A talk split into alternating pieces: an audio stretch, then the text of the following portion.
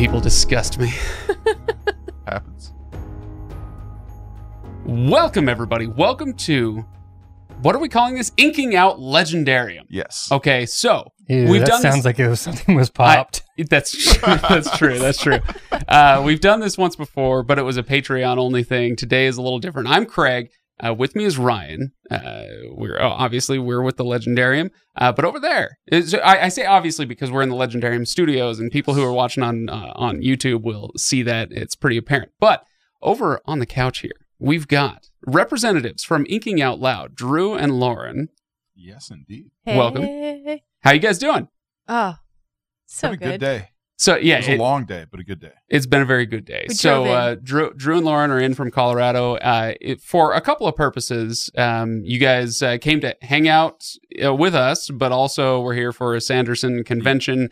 But it also happens to be the uh, Wheel of Time premiere. So that's what we're going to talk about today. That's that's the big thing. So it's very late at night. We're all a little punchy. Uh, I, I have no idea what's going to happen here, but here's the plan. Um, we have watched the first episode of The Wheel of Time. Now, Ryan has watched all three, but the rest of us have watched. Have we've now watched the first episode of The Wheel of Time? We're going to be reacting to that. We're going to do this for all three episodes. I'll cut all of it together. You'll get one giant reaction podcast slash video. Uh, it's going to be a lot of fun. Okay, so uh, Drew and Lauren. Uh, Drew, you uh, you're a regular host of the Inking Out Loud podcast. I want to make sure people know about that so they can go check you out. Yes, I am. Um, and uh, Lauren, you are Drew's uh, uh, lovely and intelligent wife who is joining us here. Are, do you appear on the uh, Inking Out Loud podcast? Occasionally. Yeah. Okay, I just want to make sure we Star have Wars like episodes. representatives, uh, you know, from each. Okay, so we can really call this Inking Out Legendarium because yeah, Ryan really, really think we should workshop this. This no, but it's issue. still IOL. So that well. So you win. Is that what you're saying? Yeah, Okay, so um, so I, I- I just mentioned that so uh, people can make sure you go uh, check out their podcast. Make sure you check out our podcast. Uh, all uh, review, Patreon, blah blah blah. Okay, who gives a crap? Let's talk about the Wheel of Time. Um, we've watched one episode now. Drew, you are the longest, uh, long, longest, long time Wheel of Time fan. That was the worst sentence I've ever uttered in my life. and I'm curious, did the show work for you? We're going to get into specifics. I, I don't want to hear anything about specifics yet, but just as a general proposition, did the show work for you? Are you happy with it? yes. that was the okay. All right. I mean, you said we're not going to get into specifics yet. Uh, I'm excited. I'm definitely excited. Okay, so what does that mean that you're you're excited? Uh, this is- did did this not did the first episode not work for you? No, it, it did. It did. Um, it's just like whiplash, honestly, seeing the Wheel of Time on the screen. Okay, Uh, I because you've been reading this since the '90s, uh, or shortly after. 2001. Okay, yeah, Yeah, So- or, or maybe maybe early 2002. It was it was shortly after the the split young adult editions of Eye of the World, right. uh, which I think was like January or February 2002. Okay, I was 11 years old when I picked up the first book. Yeah. so it's been about 20 years. so so i- i- if I am I correct in saying that it's tough for you as a long long time fan? It's tough for you to properly gauge how this actually went for you. yes, Okay, Lauren, what about you? So I didn't start reading until I met Drew and we started dating. Um, But, I- what what do you think of the show? Tell me what you thought of the show. I don't want to hear your marriage history. I want to hear what you thought of the show. I'm having trouble separating what I love from the show from what I'm watching. And Wait, what? well, okay. So I I, I mean books, but Okay. I'm having trouble still separating the two and having loves in both and seeing them as alternate universes, which is what I would normally do when it's a book. An adaptation. Yeah. Yeah, yeah. Okay. Yes. Ryan, thoughts, feelings on the first episode?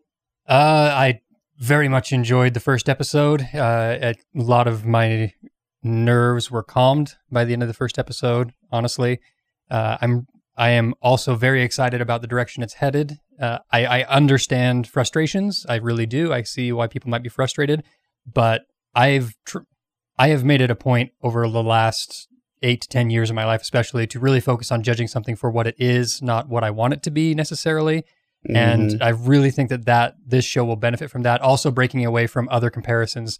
All these writers, everybody's saying, you know, oh, it's, it's the next Game of Thrones. Like, that's a really, actually, other than being a fantasy series, it's not a great comparison, uh, quite frankly. So, I, and I think you're setting a bad precedent and tone for people going into it expecting that.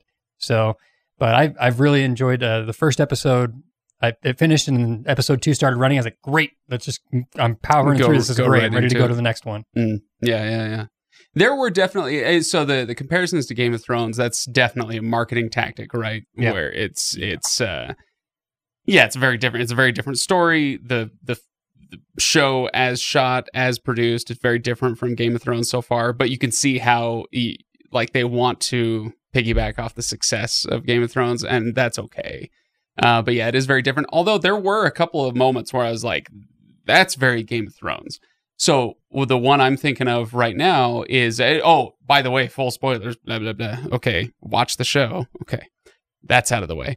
Um, there's the moment when um, the uh, somebody's wandering through the woods. Is it wandering land? yeah. Is wandering through the woods and he finds the uh, the the animal bodies. In the Um, shape of the dragon. The the tr- the Trollocs have killed a bunch of animals in the woods and left their bodies in the shape of the dragon's fang. So if, if people who are unfamiliar with the whole dragon's fang thing, this is uh, if you picture a, a yin yang symbol, it's half of a yin yang symbol. Okay, so you, you get that kind of teardrop shape. Um, and they they left the bodies of the animals in this dragon's fang symbol. Um, and that was very much like uh, the prologue opening scene yes. to uh, Yeah. Game of Thrones, right? With the White Walkers and all that. So, It was a nice touch. so uh, is- I guess my point just being like, um, we can say, oh, you know, the the comparisons they're not they're not quite fair. This isn't Game of Thrones. Nobody's trying to make Game of Thrones, but they're the the show runners, the show makers are definitely inviting some of these comparisons. So I so I don't think that they're totally unfair. And that's Right. smart marketing. Right. First of all. yeah, like there's an awareness of what has come before, uh, and and I think there are some choices they made in this episode that are spiritual successors, and I'm not just talking about Game of Thrones, but also Lord of the Rings. Right. um, the landscape shots very clearly inspired by Lord of the Rings. Uh, you you have these sweeping vistas, uh, but uh, on the other hand, I think there are a lot of choices that are directly opposed to Game of Thrones. Okay. Like No. what? The the combat, the combat was one thing that really stood out to me. It feels very action movie. Game of Thrones fight scenes, especially in season one, felt very down to earth, gritty, um, like make you feel the present humanity in in the combat. This is like look at these heroes, Oh, okay. Yeah. Yeah. Yeah. you know. Yeah, that makes sense. Yeah, especially because one of the big differences uh, between the two is it's like Game of Thrones, but with magic, right? That was uh, it- Game of Thrones. One of the things about it, uh, it made a lot of people love it, and a lot of people frustrated with it. Was like it's a fantasy series, but we're not going to really bother with all the magic and the dragons and stuff. Yeah, sure, That's she's the mother of dragons, but but uh, you're barely going to see those stupid winged rats, right? So don't They're worry also about it. so expensive. right exactly so um yeah no i i think sorry i should have answered my own question of how i feel about it but uh, yeah. Yeah. i think i'm largely uh, kind of with ryan on this uh, in fact this is something that uh, ryan has taught me to do over the course of the legendarium for eight years and that's to take things as they are not as that i want them to be so yeah so i think i'm largely with you on that Yep. so um okay so uh let, let's talk uh, performances, uh, characters as portrayed by the actors. Um, I don't give a rat's ass that uh, that Moiraine and Liandrin are too old. They're too old. They don't look ageless. I don't care. Whatever. Yeah, no. Um, yeah. How do we feel about how they actually portrayed the Aes Sedai in episode one? Looking good. Yeah, uh, I think both of them hit their characters pretty pretty darn well. You know, uh, Drew, do me a favor. Tilt your mic so you're talking into it instead of over it. Yeah, there you go. Yeah, keep. Yeah, okay. All right. So yeah, uh, go on with your point. yeah, I, I think they hit the characters pretty pretty darn well. Uh, you know, we didn't get a whole lot of Liandrin, but what we did was like you got that kind of cold, ruthless, uh, red Aja, real real red Aja. that was, uh, I, I believe that was Hottie H A U G H. Right. Not Correct. okay. All right. Yeah. I was like, Correct. I was like, well, sure. She's a, she's a, she's a handsome woman, but um but yeah with with Moiraine interestingly i think the direction for her was more a blend of Moiraine in new spring and Moiraine in eye of the world Mm. uh we got to see a little bit behind the curtain because really they're framing her as the lead character which one? Uh, Moiraine. Moiraine. Yeah, yeah. yeah and and so we get to see some of the uncertainty we get to see some of her decision making whereas you know in the book of course it's not from Moiraine's point of view you just see her as the seemingly all-knowing uh wise figure Right. Yeah.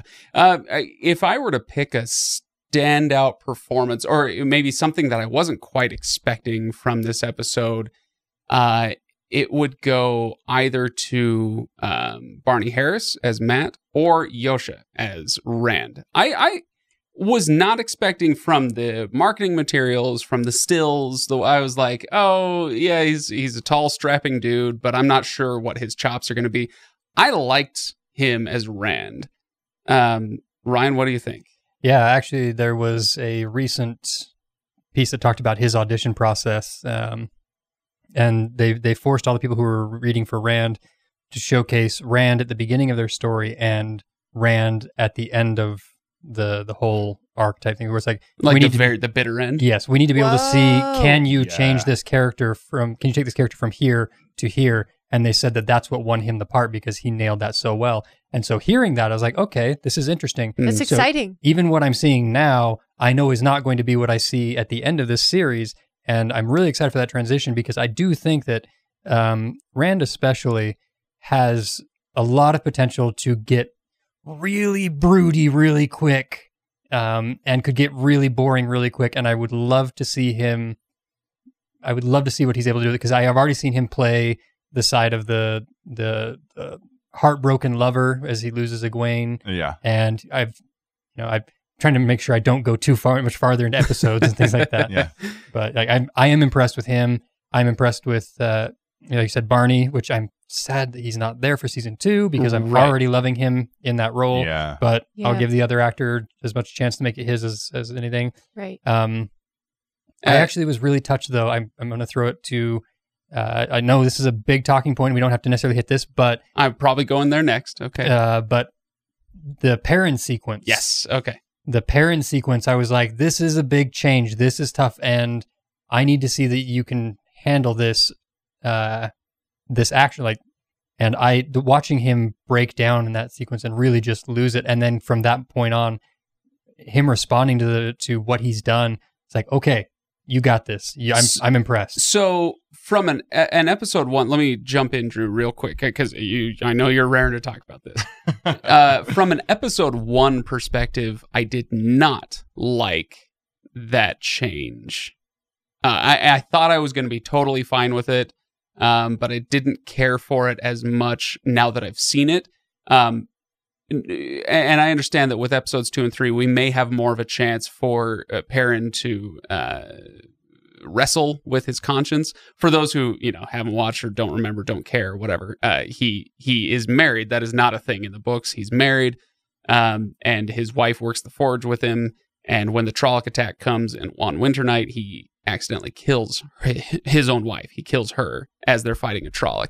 Um, and uh, Drew, you pulled up a quote, uh, a, a little excerpt from Brandon, Brandon Sanderson, talking about his reactions to uh, episode one. Why don't you tell us what he said? Because I thought it was really apropos here. Yeah, so Brandon basically said that his biggest disagreement with the show was this choice to have Perrin married and kill his wife and it wasn't in terms of like Perrin showing this bestial side of himself and killing somebody close to him. Right, that's but- good. Like it shows Yeah. it shows the it, it brings the motivation well, Mhm. but but it it crosses a couple of different um or checks off a couple of different not so great boxes from Brandon's point of view one of which is the you know uh the woman in the fridge trope where um women are killed in stories to advance male character lines and the women Right. are not really given much characterization much time on the screen. They're they're only there to serve the the man's character arc. And the second thing that Brandon pointed out is that he he feels this gives the show an overt grimdark tone and he doesn't think that the show needs that or or should have that. And the proposed change he gave them was that he thought Perrin should accidentally kill Master Luhhan uh in the books um Perrin is the blacksmith's apprentice and Master Luhhan is the lead blacksmith so uh I, I honestly I thought that was a really astute point. Of course, Brandon is astute. an astute man. Um, uh, I would never have considered, you know, killing Master Luhhan. Maybe I'm a little too close to the wheel of time to even, you know, to, to really like engage with the idea of changing Right, right. things. But uh, I can't say I was super upset. I certainly don't agree with Brandon on the grimdark point. I'll say that. Well, yeah, Wheel of Time as a proposition is, if not grimdark in an explicit way, in the way that we expect, it's certainly implicitly extremely grimdark. Yeah. It's a very, very dark series. So yeah, I get that. Uh, the the thing that he said about um, about that was that killing accidentally killing your wife in the middle of a trolloc attack in the you know it's interrupting the the town's biggest festival whatever and then the Trollocs come and they just the one thing I liked about this is it was brutal. The Trollocs come in, they are uh killing, pillaging, beheading. They're like it is really Eating. truly yeah it's truly brutal um and then in the middle of that you axe down your own wife. And then Moiraine's like all right boys time to go. And he hops on a horse and he's like okay see ya. Where it's like if if it had been master luhhan as brandon said as he suggested you could see where it's like you're giving him all that future motivation where it's like i you know i i have this this beast inside of me. I don't trust my axe i you know i don't like who i am with it all of that stuff would be there but because he killed his wife brandon's point was like no you're gonna shut down. You're Yes. psychologically you're done.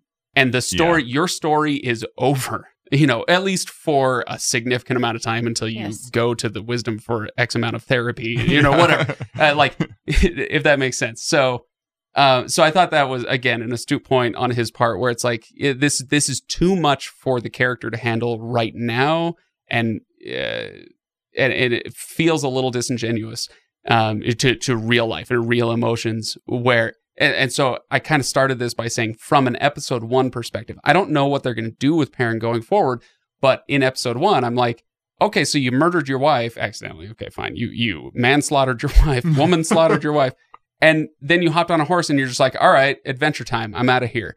Um, with I don't that, think that's a fair characterization. Yeah, of what they I'm. Yeah, I'm I- simplifying. I'm yeah, I definitely got the the impression in those final shots as they're leaving, you know, and they're kind of focusing in on the faces of these four young people. Perrin's character, Perrin, the actor, um, Marcus Rutherford. Yeah. I thought he really nailed the just like completely numb shock. Whereas the other characters were showing emotion, determination, some fear. Uh, Marcus they- just kind of had this like thousand yard stare, blank look, like Hmm. Did like they all realize though? no, I mean, how blatantly did they make that clear to everybody else? You know, yeah, I don't know. because I would be freaking out. Let's let's say I'm Egwene. I'm Okay. freaking out All right. because that's my friend, right?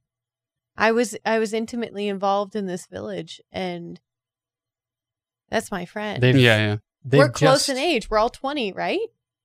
You know, the thing is, everybody in that village is in shock in that whole sequence uh, afterwards because that's not something that they would have ever had to deal with. And the the interesting thing is to watch the the small adjustments that each of the actors have based on what their portion is. Uh, Gwen seeing Nynaeve being carried off, like the way that she's now really uh, terrified of letting anyone like letting people out of her sight and being away from people because that someone just got someone that she cared about got ripped away from her. Perrin losing his wife, I thought it was uh, he. The last thing he does before he leaves is he's carried her body out and setting it on the the little not corpse pile, but there's a set there. And then Moiraine basically says, "We're going because if you don't, everyone else here is going to die." That's, And- yeah, And I think if you watch each of their responses to it, I do think, like you said, Perrin's thousand yard stare is, I have already ruined this film. I've already done something terrible here. I should not be here. And it's just, I'm going to follow this. I'm going to follow with them. I've lost everything. Yeah. Mm-hmm. What else is there? What am I mm-hmm. gonna? Well, you guys, we have so much more Wheel of Time to get through today. So, and and it's it's late at night already. We're gonna watch two more episodes, and uh, after each episode, we'll come back. We'll respond a little bit.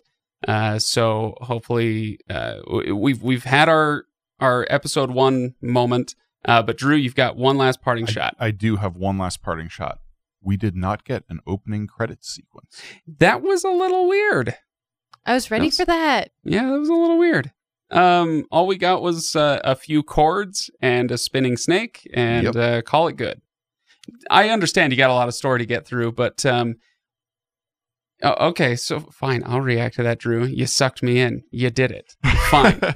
One of the things that m- can it's not it's not a guarantee, and it's it's not the end all be all, but one of the things that can make a show iconic is the opening credits sequence um, and that is a missed opportunity.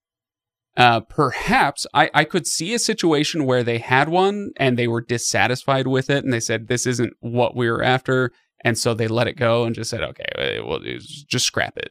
Or Um, it's just a first episode thing. Right. So, what's what's the over under, Okay. you guys, on whether that happens for episode two? Uh, no, no. This they've they've got they've had their chance to polish as much as they could. This isn't like a, a sitcom where you're on the clock. You got to get it out week after week after week. Um, this is they've had their time to polish it, You think it doesn't happen at all this and season? so I so I'm guessing that in the next two episodes, no open credit sequence. I'm trying to remember. I I- I recently rewatched Game of Thrones, Mm-hmm. and I, by recently I mean like within the last six months. And I kind of don't think there was an opening credit sequence in episode one. Well, anyway, we'll see what happens with this one. Okay, we we're already going long. Okay, we don't want this to be a three hour episode. yeah, yeah. What? Despite having inking out loud on here, they do three hour episodes. We don't, and we're not going to now. So we're gonna go watch episode two. We'll come back and uh, let you all know what we think of that one. Let's do it.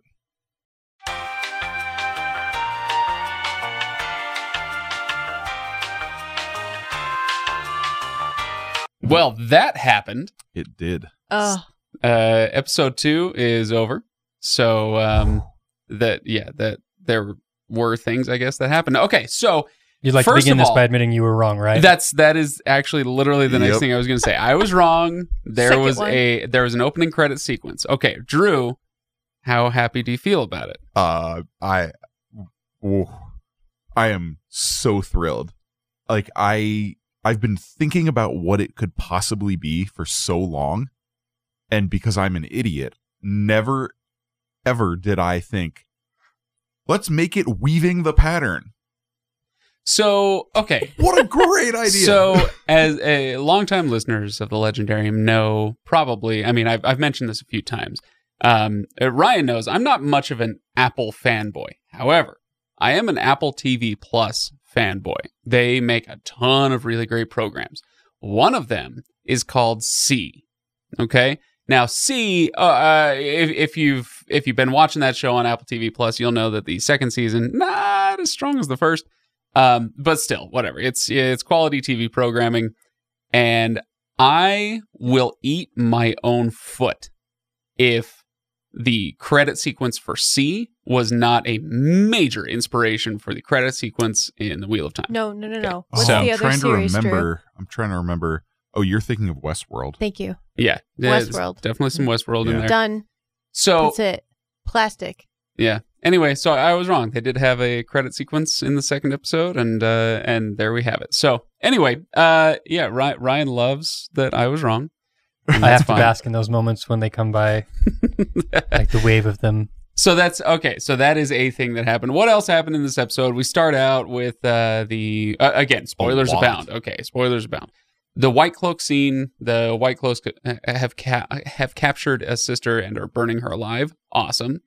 Um, and then the uh, the Wonder Boys and the Wonder Girls. Well, well, we get Some to the interpersonal conflict. So there's some They're on the run. there too with Okay, the white all right. cloaks. Okay, fine. We'll talk about the white cloaks first. All right. So what's Okay. going on with the white cloaks? Okay, so they have a yellow sister that they are burning at the stake. They cut off her hands.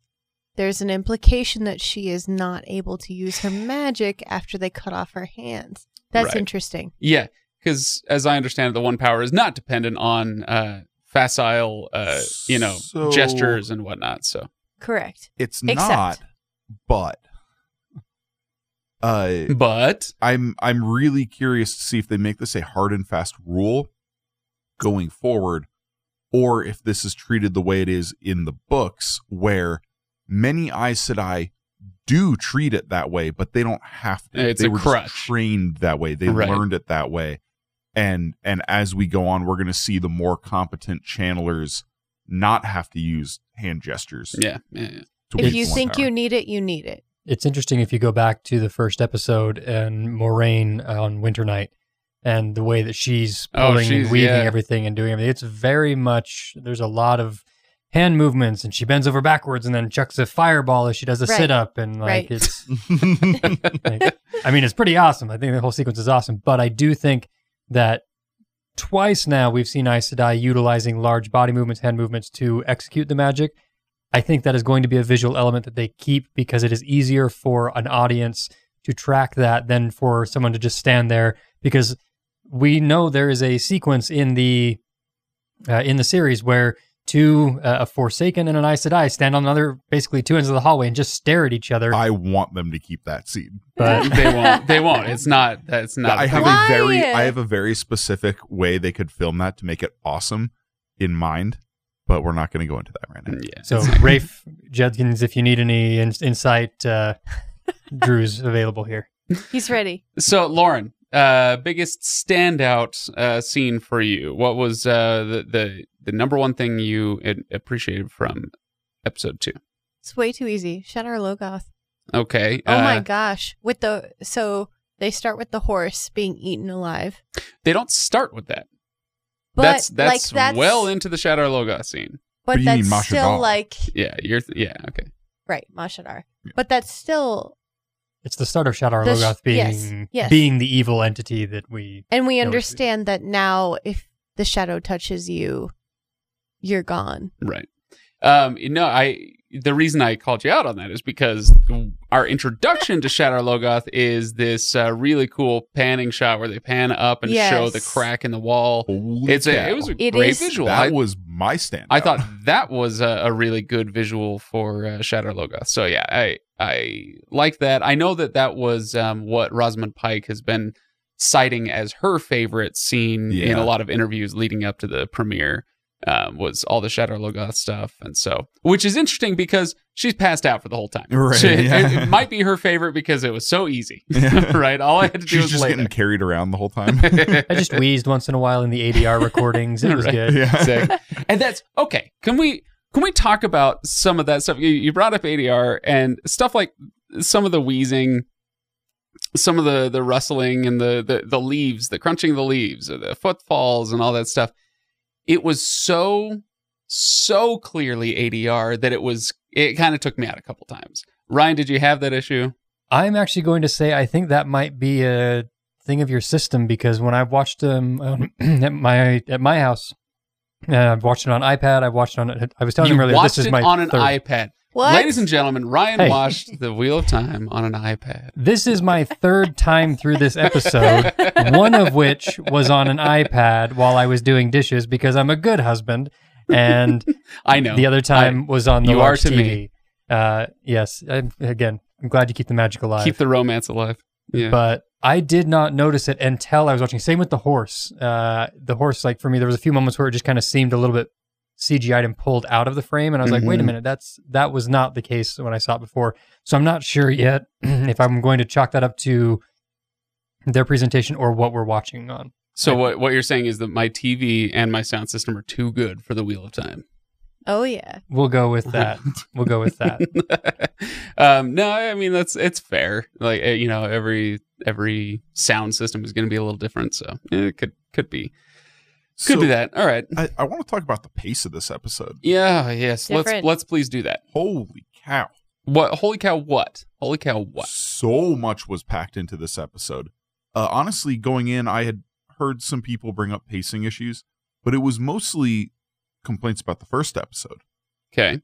And I, I didn't think the pacing was, you know, I didn't think it was too jarring in the first episode at all. But this episode, my goodness, did they pack a lot into 55 minutes? So we just uh, we just watched this, and in my memory, we had the White Cloak scene burning the Aes Sedai. Yeah.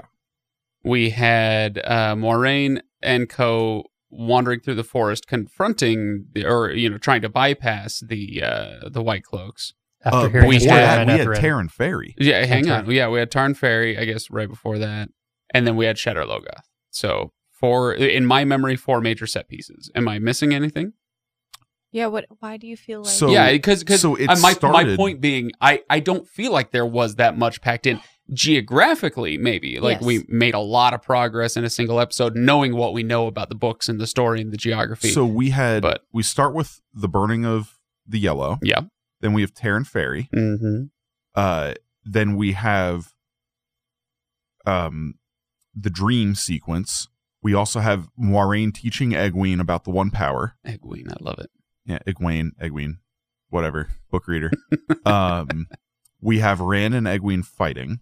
Yeah, We and then we have the confrontation Okay. with Bornhald and Valda, and then we have Moiraine. You know, the revelation of Moiraine's wound, and then we have the Trollocs catching up to them and this chase sequence, and then we have the introduction to Shadar Logoth, and then we have Mat wandering off, and then we have Mashadar, and then we have like it really felt like there was a lot packed into it.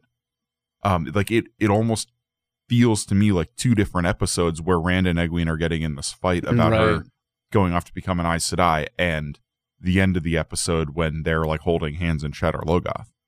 there's there there is a lot packed into this to the point where I know that um you know I've been excited about this show for a while and uh, my wife Sarah is going to watch this with me at some point um and so I can't help but think oh you know how's Sarah going to react to this she has no idea Yeah. what goes on in the wheel of time she like I last week we did a Dune episode me and Ryan did a Dune episode and like no, I've never read Dune, but I kind of have some of the broad strokes, and like you, you, you swim in the ocean of sci-fi fantasy, you kind of get to know it a little bit. She has none of that, and so my point just being, as she's watching this, I'm worried that season or the episode two is just going to be too much. Like, oh wait, we're in a new place. We have how many new characters? And like, wait, what's the black goo? And like, uh, is it, it just too much. Uh, so I could see that being an issue for um, for a really green viewer. But I, I, I could be wrong. I, I could be totally wrong. forgot about Perrin and the Wolves too. That happened. Uh, Yeah. There's that. Like, yeah. Oh my gosh. there's there is something unique about this episode in the pacing that although there is a lot that's packed in you sit in a very slow pace as it's delivered because there's two backstory pieces that are delivered in this that i sat there and i'm like this is cool especially if you've read them like oh the story of Manetheren. that's not something you really get that early in the book series whatever but then we have this Well, yeah, very long Yeah.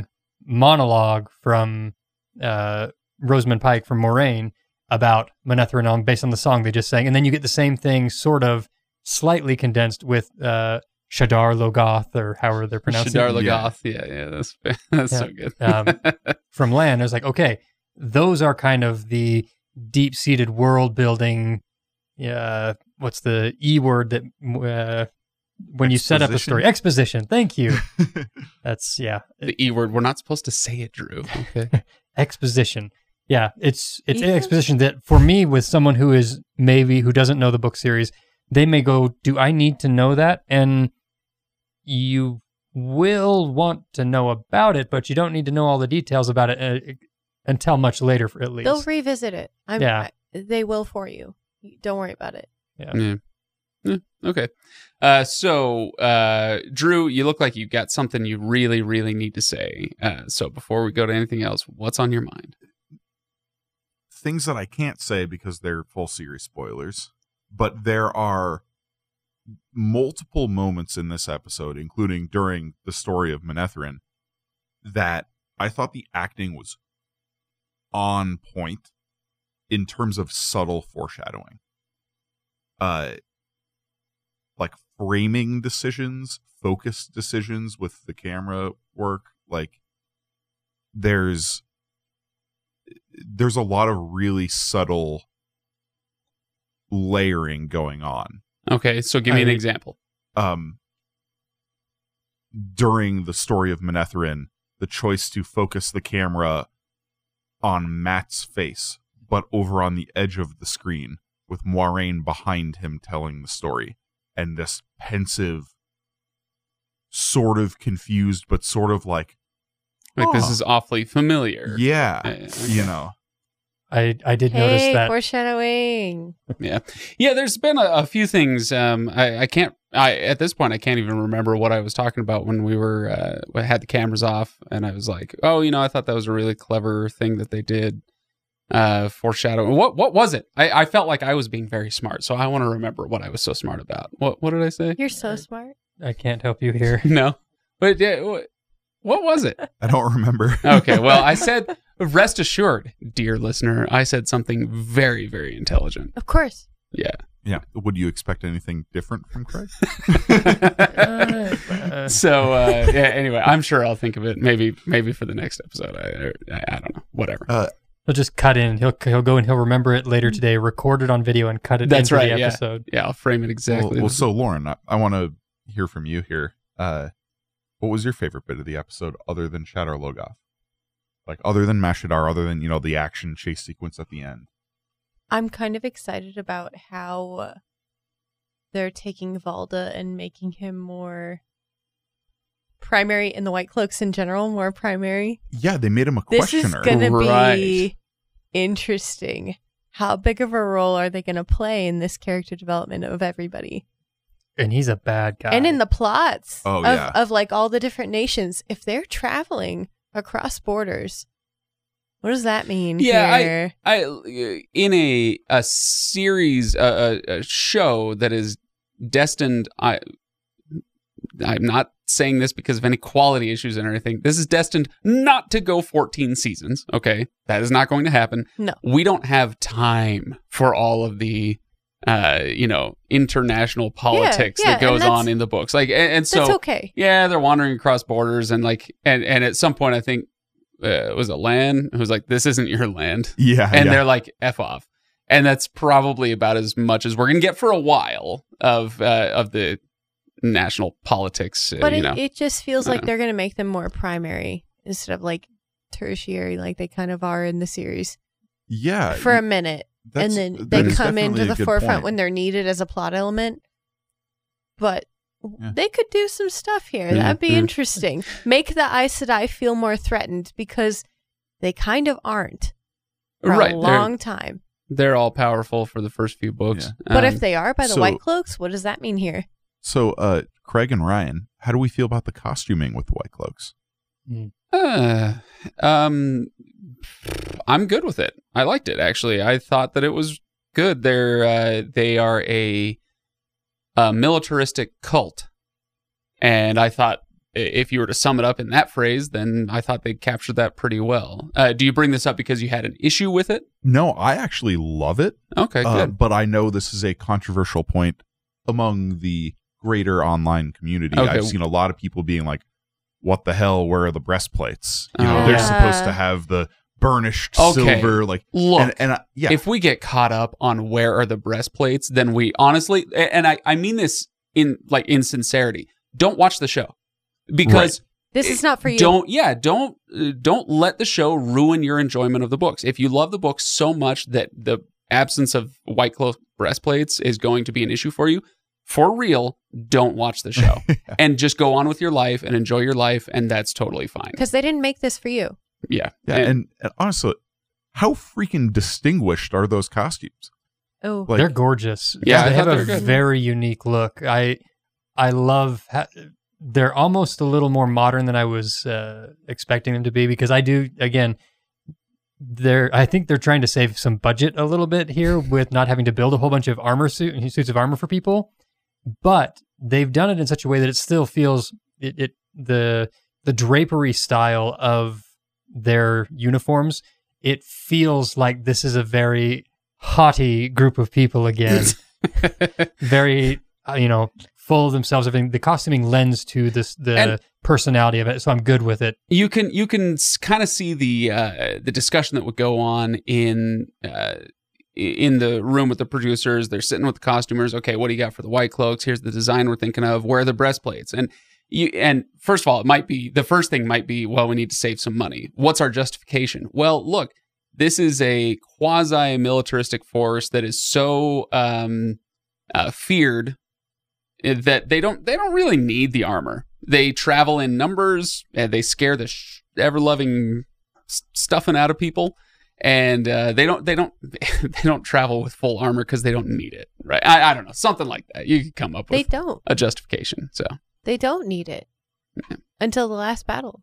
Yeah, and I think this plays into a greater aesthetic for the show overall. They're really leaning into the fact that this is a post-apocalyptic world. right. How many yeah. shots have we gotten of overgrown ruins, some of which are very modern ruins? In episode 1, we we see like skyscrapers. Mhm. was that episode one? Yeah. The Okay. opening sequence. Yeah, there there are this is very clearly a post-apocalyptic world, but a post like modern Right. world. It's and and this was uh, they did a similar thing with um uh the Shannara Chronicles, Mhm. but with the Shannara Chronicles, it was like. Oh my gosh, they're riding through CenturyLink Field in Seattle. There's the Space Needle. It fell over. Um, where it was, it was really recognizable stuff. Yeah, where yeah. in this case, it was like, oh, those are skyscrapers. Uh, so I, I will admit, I didn't love that just because I, um, I hated the Shannara Chronicles so much that I'm a little bit scarred from that, and you know Sure. that was kind of scratching at my open wound, my Shannara wound.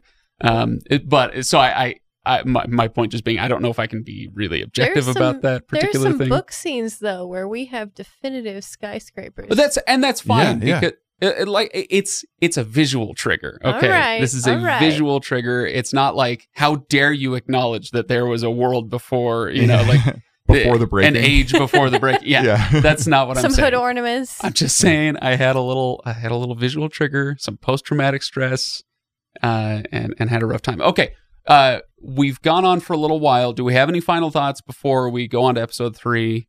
Um, I I, we, I feel like we forgot to say something at the end of the last episode. Uh, and now of course we're gonna forget it again because it's like one o'clock in the morning.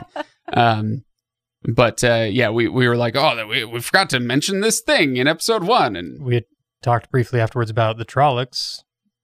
oh yeah, Uh, talk, that. uh, visual Uh, effects. yeah, I don't remember either. Now, Yeah, I think it was just visual effects. uh, I just want to say I think episode two was stronger than episode I one. I agree.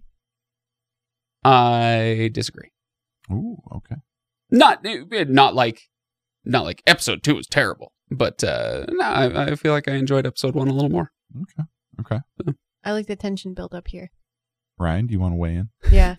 Come on, I Ryan. I don't because I want you guys to watch episode three before I make any more comments about like Ooh. the top three, like organizing how these episodes. So went. so when we come back, we're gonna have the BuzzFeed list of Ryan's top eleven moments from episode three of the Wheel of Time. Right. So okay, All right. we'll go watch that and come right back. Let's do it. Captain's log. Stardate. It's two thirty in the morning. Is it? Is it two thirty?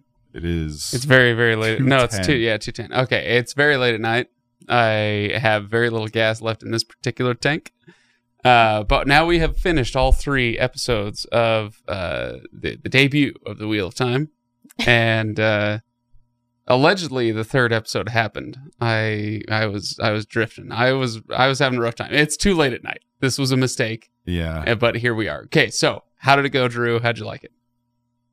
Uh, I liked the economy of this episode. Okay, in what way? What does that mean? Uh, they managed to combine so many different elements in Mm. the first book into one location with Rand and Mat.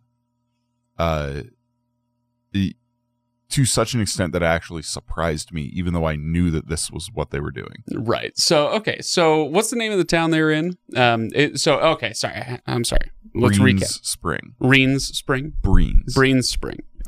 Um. It sounds like a like a grocery store. Okay. so they're in Breen's Spring. Just Rand and Mat. Right. Yeah. Right. Right. Right. We've Um, split our party at this point. So everybody split up. Random Matter and Breen Spring. Um, uh, Nynaeve is trying to heal uh, Moiraine, uh, who, by, by the way, Rosamund Pike had a very easy job for like two episodes now. Yeah. Uh, very, very, very easy job. Lay there, uh, look ill. Yeah. Okay, good job. Rumble a couple of times. Okay, exactly. In ADR. Yeah. very, very clearly in ADR. Uh, okay, so Rand and Mat are in Breen Spring. We've got uh, the introduction of the Aiel yes. in uh, is somebody who's in a not not a gibbet, but uh, something. What what do they call those things? in a cage. In a, he's in a cage. He's a dead, dead guy in a cage. Yeah. but he's an Aiel. We got Thom Merrilin. We've got Dark Friends. Yes. Uh, what else? Am I missing anything? Uh, what else? Are we doing any of the other plot lines? Well, I, I, I, or are I you just staying with Rand and Mat right for now? now, Rand and Mat. We'll get Okay. to Perrin in just a moment. Um, but uh, yeah, am I missing anything else there that we got? um in that's that's about it. yeah, okay. All right. So yeah, like you say, a lot, lot of economy in that particular episode. Um, all right, so we'll, we'll come back to that. What is going on with uh, Perrin and uh, and Egwene? They meet the uh, the Tuatha'an Yes, they do. the the way of the leaf and all that stuff. So, um, featuring and- I apologize, I can't remember the name of the Irish actress, but I I really like her. So Oh, anyway, yeah, she's one of yeah. those instantly recognizable. Oh, it's it's her. Uh-huh. You know, she's got one of those faces. So, um, anyway, uh, do, yeah, oh, and I I liked I actually did enjoy the guy who played um Aram.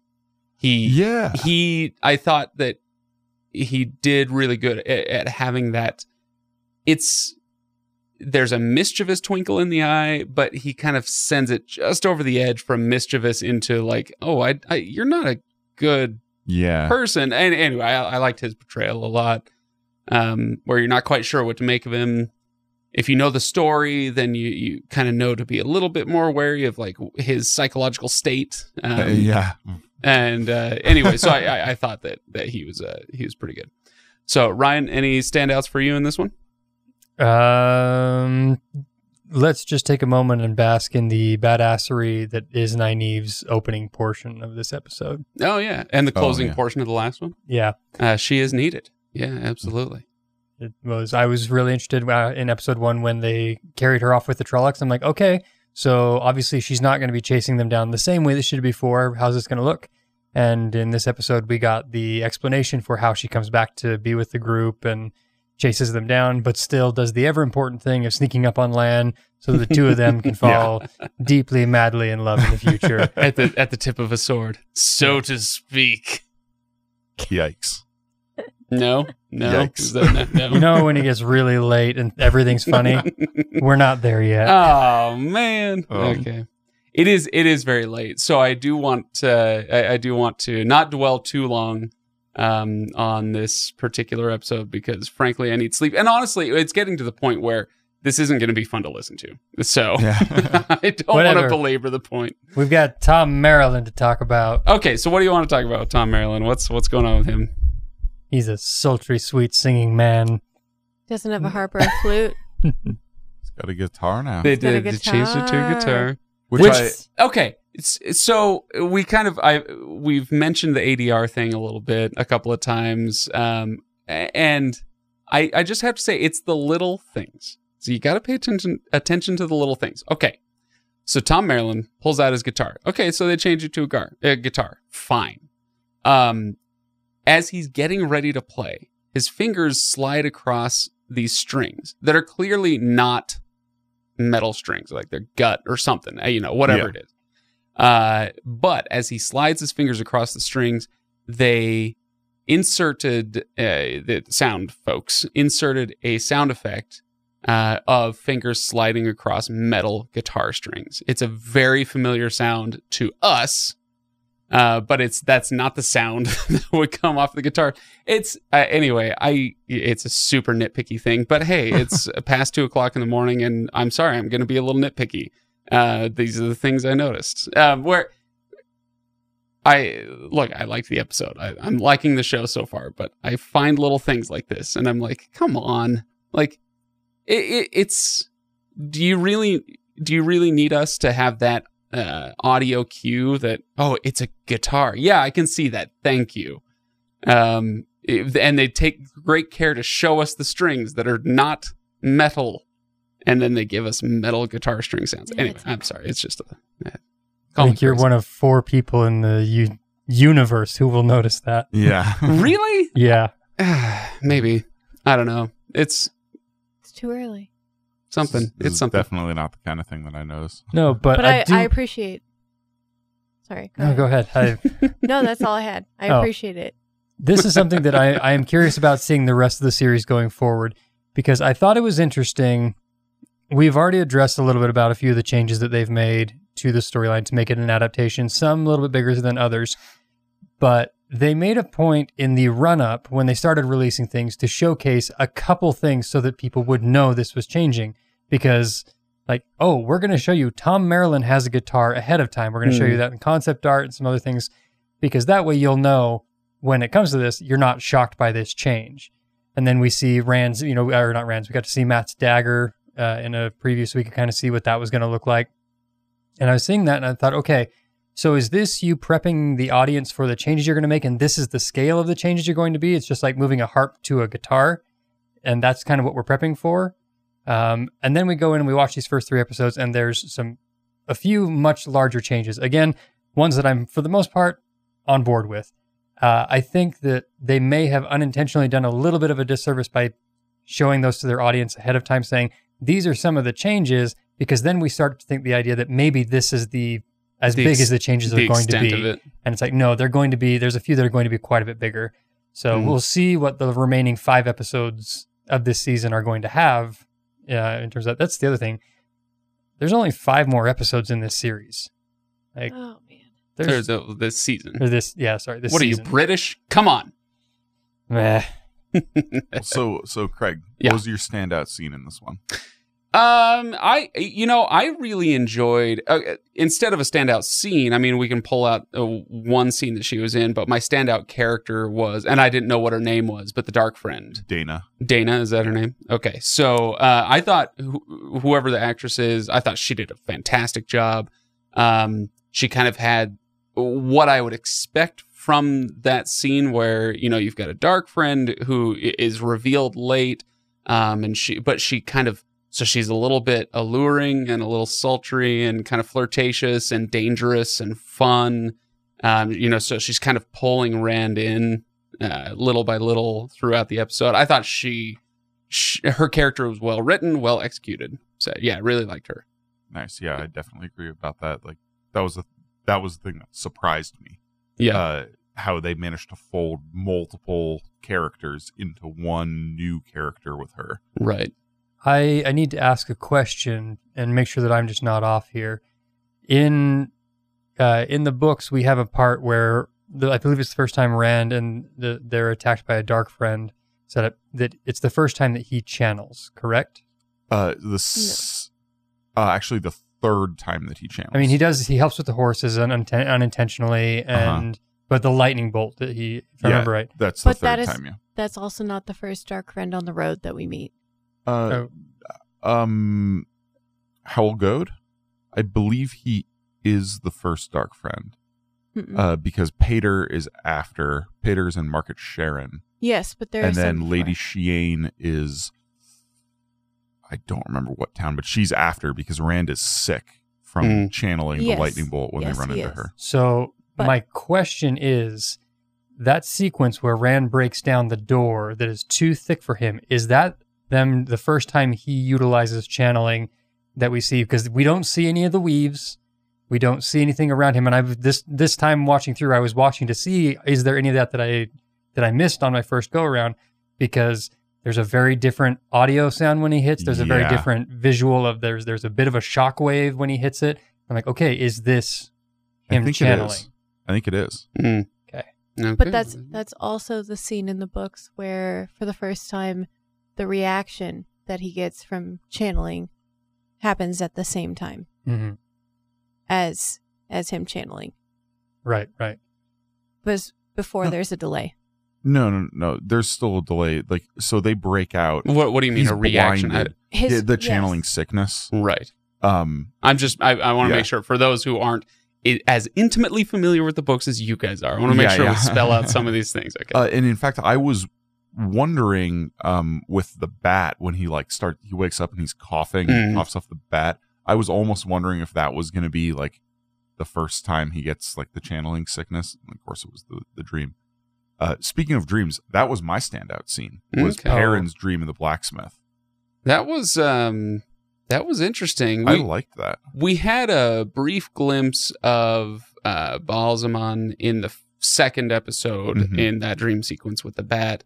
He's Um, scary. And I, I was not particularly impressed in that instance in the second episode, but it was a really, really brief Yeah. glimpse. And it, it looked, I think because it was a brief glimpse and because it was kind of at a distance a little bit, I was like, eh, it's a little cheesy.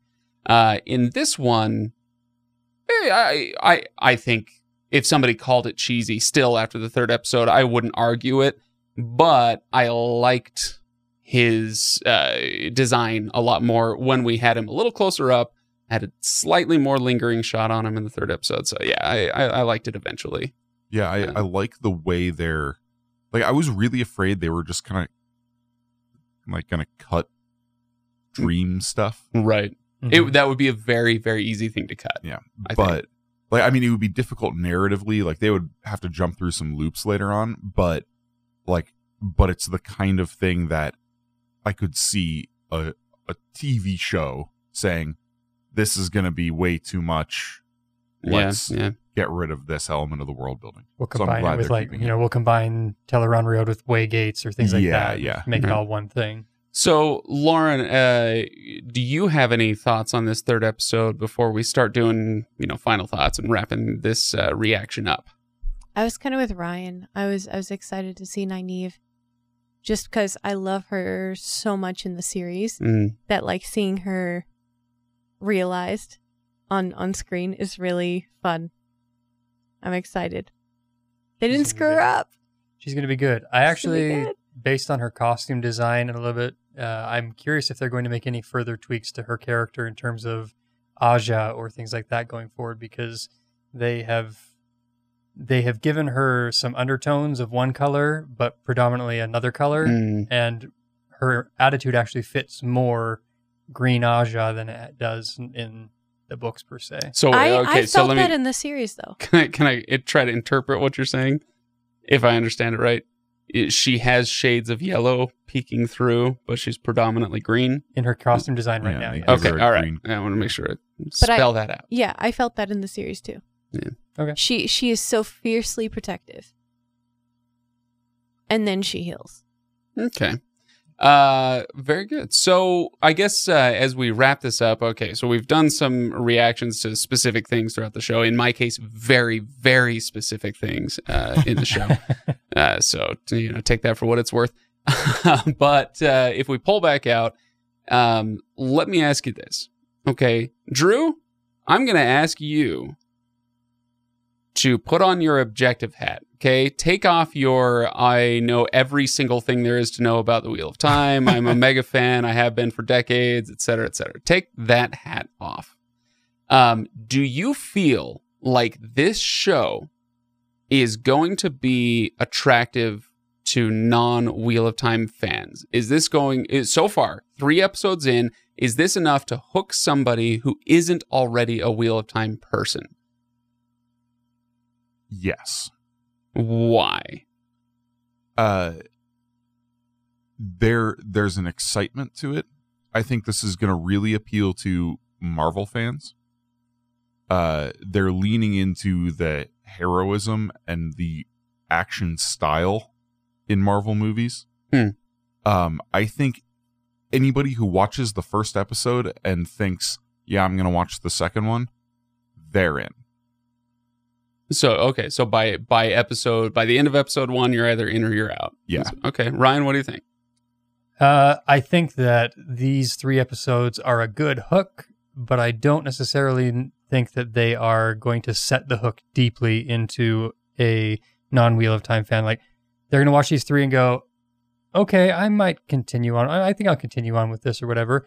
But it's not going to immediately drive them to the books. It's not going to immediately say, I'm going to finish this series. Um, and I say that mainly because of uh, there's some really cool visuals. I do agree with Drew that like there's a lot of the the heroism uh, styling and things like this. But there are also moments where if you are not entirely immersed in the world, that you're kind of like this is just a lot, and sometimes it's not moving as quick as I'd like it to. Sometimes it is, Right. and I think that uh, people who are not familiar with the Wheel of Time series could get turned off by that. But if they execute the next couple episodes off, if like, or quite frankly, they have to, you'll have to nail all of season one. Uh, but the next couple episodes, if they really sink in, I'm really, really excited to have Logain, like finishing up this episode with Logain. And uh, oof, just a few seconds we got with him, I was like, oh, I'm excited to to deal with you. Um, I think you'll you'll slowly get the hook sinking in more and more as long as they continue to execute these episodes as well as they have been. Um, it's just going to be you, a but little you bit of a slow like burn. it's not quite there yet. Yeah, I right now I I think I would I would have a hard time to telling someone like watch this and you will love it. I have a feeling I, I would have to know the person well enough to say whether or not they're going to be a fan of it. Okay. Uh yeah, Lauren, what do you think? So I had some concerns with definitely the first episode. I'm not entirely sure that people will be hooked by that one. What why is that? Why first I don't feel entirely grounded in the series after the first episode. I get that a lot more with two and three here.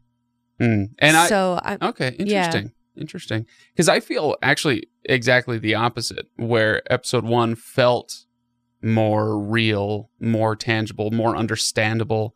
Um, and then episodes two and three, again, trying to take off my I I know the Wheel of Time hat, um, it- where it's like, oof, I'm is somebody really going to understand what is going on here? Like, there's the the scene in episode two when they're uh, Moiraine's taking the kids down the road and they're singing the Manetheren song, and she tells the story of Manetheren. Um, where I was thinking to myself, if I don't know the Wheel of Time and I'm watching this without subtitles, what? I, I don't understand half the words you just said.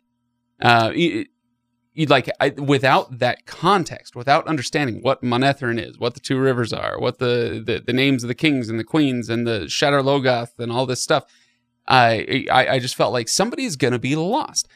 So that's how I felt kind of through episodes two and three, um, where when you don't have the context, when you don't see the word Aiel, you know, like these things don't sink in in the same way. And so in, in episode one, we didn't have nearly that uh, amount of stuff. We had, you know, the the word Aes Sedai, um, but then you know, that that that's pretty clear and it's said a few times. Anyway, so that, that's my take um, on those So I, three. I have I've kind of a like a little bit of a pushback, I guess, on on sort of the point both of you guys made about like how mm, um non-readers are going to be overwhelmed and and that's that may Mhm. be a turnoff for them. Um, and Game of Thrones, like Game of Thrones did the exact same thing in season one, where you have constant conversations about you know Robert's rebellion and and the Targaryen dynasty and and it's all this stuff that just has no context and it's just history. It's lore being talked at the audience, and people got along with that. Okay, Yeah, I, I guess. Okay, so my pushback to your pushback is that those uh, instances in Game of Thrones are, first of all, Robert, very easy name. Okay, so it's not Yeah, Manetheren. Viserys Targaryen. Well, you know? okay, fine. That's uh, fair enough. Fair enough. No, but um, but those are truly passing references uh, in Game of Thrones to my memory. I mean, I should go back and watch it, but uh, but in this, it's like no, you have five minutes on the road, like with Moiraine giving you a giant exposition dump about Manetheren, and it's like if I don't have the context for what this is, why in the hell do I care? Well, but she gives you the context because she says this is your heritage. Right, right. You know, this is the background for our heroes. Yeah. And uh, look, from my perspective, because I understand this stuff, like, I, hey, this is fun. I love seeing this. I'm just trying to put on my uh, my novice hat, so to speak, my, my novice robes, um, and wonder how it's going to go down for somebody who's not uh, not a, not a big fan already. So yeah, I'm I'm going to be very interested to watch the show with my wife um, and see what she thinks after the first three episodes, if she makes it through that many with me. So yeah. Anyway, uh, so parting thoughts, final thoughts, uh, and then we'll call it good. Uh, anybody want thirty more seconds? No, I wish the release schedule was different. Yeah, you want them all. okay. You want to binge it? I for an eight episode arc, dumping three at the top and then just running for basically one more month. I feel like that's unnecessary. I would almost rather either all of them up front or do it in like a three rows of three and make a nine episode arc type Hmm. thing. Interesting. Okay. That's, so Arcane so, just did that. They did three weeks of three episodes each, and uh, I was like, "Oh, I actually really like this. It gives me more than just the one episode. I can binge a little bit, but not all of it at once." I kind of would have liked to have seen something like that here. That's fair enough.